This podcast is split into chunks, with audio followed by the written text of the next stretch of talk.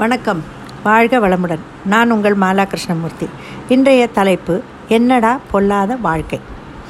அவர் ஒரு நேர்மையான police officer இதுவரை எந்த தில்லுமுள்ளும் செய்யாத இடத்தில் பணியாற்றி வந்தார்.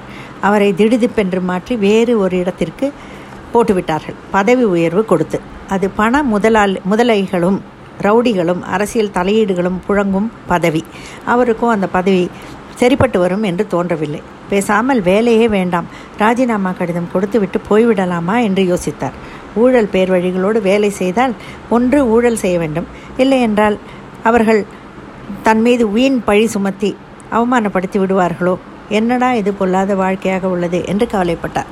ஆம் சில சமயம் வாழ்க்கை இப்படி இக்கட்டான நிலைமைக்கு நம்மை கொண்டு விடும் தான். ஆண்டவர் நமக்கு அளிக்கும் வாய்ப்புகள் எதுவானாலும் அதை எப்படி பயனுள்ளதாக ஆக்கிக் கொள்வது என்பது நம் கையில் தான் இருக்கிறது.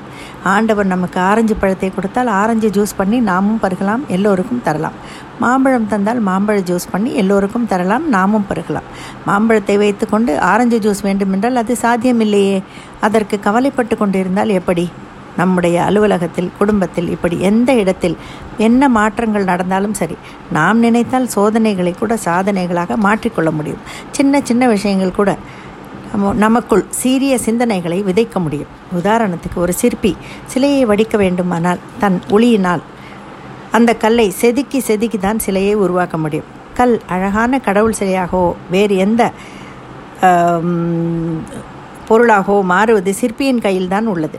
ஒரு பென்சிலை சீவி செதுக்கி தான் கூர்மையானதாக மாற்றுகிறோம்.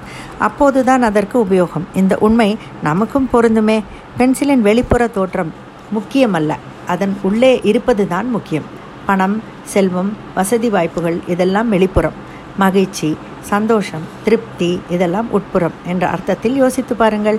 பென்சிலுக்கு பொருந்தும் தத்துவம் நமக்கும் பொருந்தும் தானே. என்னடா பொல்லாத வாழ்க்கை என்ற அலுப்பே நமக்கும் வராது. வாழ்க்கை என்பது இரு கோடுகள் தத்துவம்தான் நமக்கு ஒரு கஷ்டமோ நஷ்டமோ வந்தால் அதைவிட பெரிய கஷ்டமும் நஷ்டமும் வந்தவர்களை பார்க்கும்போது நமது மனம் சமாதானமாகிவிடுகிறது. ஆசைகள் குறைந்து குறைந்து திருப்தி என்ற ஒன்று இருந்தால் என்னடா பொல்லாத வாழ்க்கை என்று அழுத்துக்கொள்வது அபத்தம் என்று புரிந்துவிடும். கடவுள் எதை செய்தாலும் காரண காரியத்தோடு தான் செய்கிறார். நம் நல்ல நோக்கங்களை பூர்த்தி செய்கிறார். ஆசைகளை அல்ல.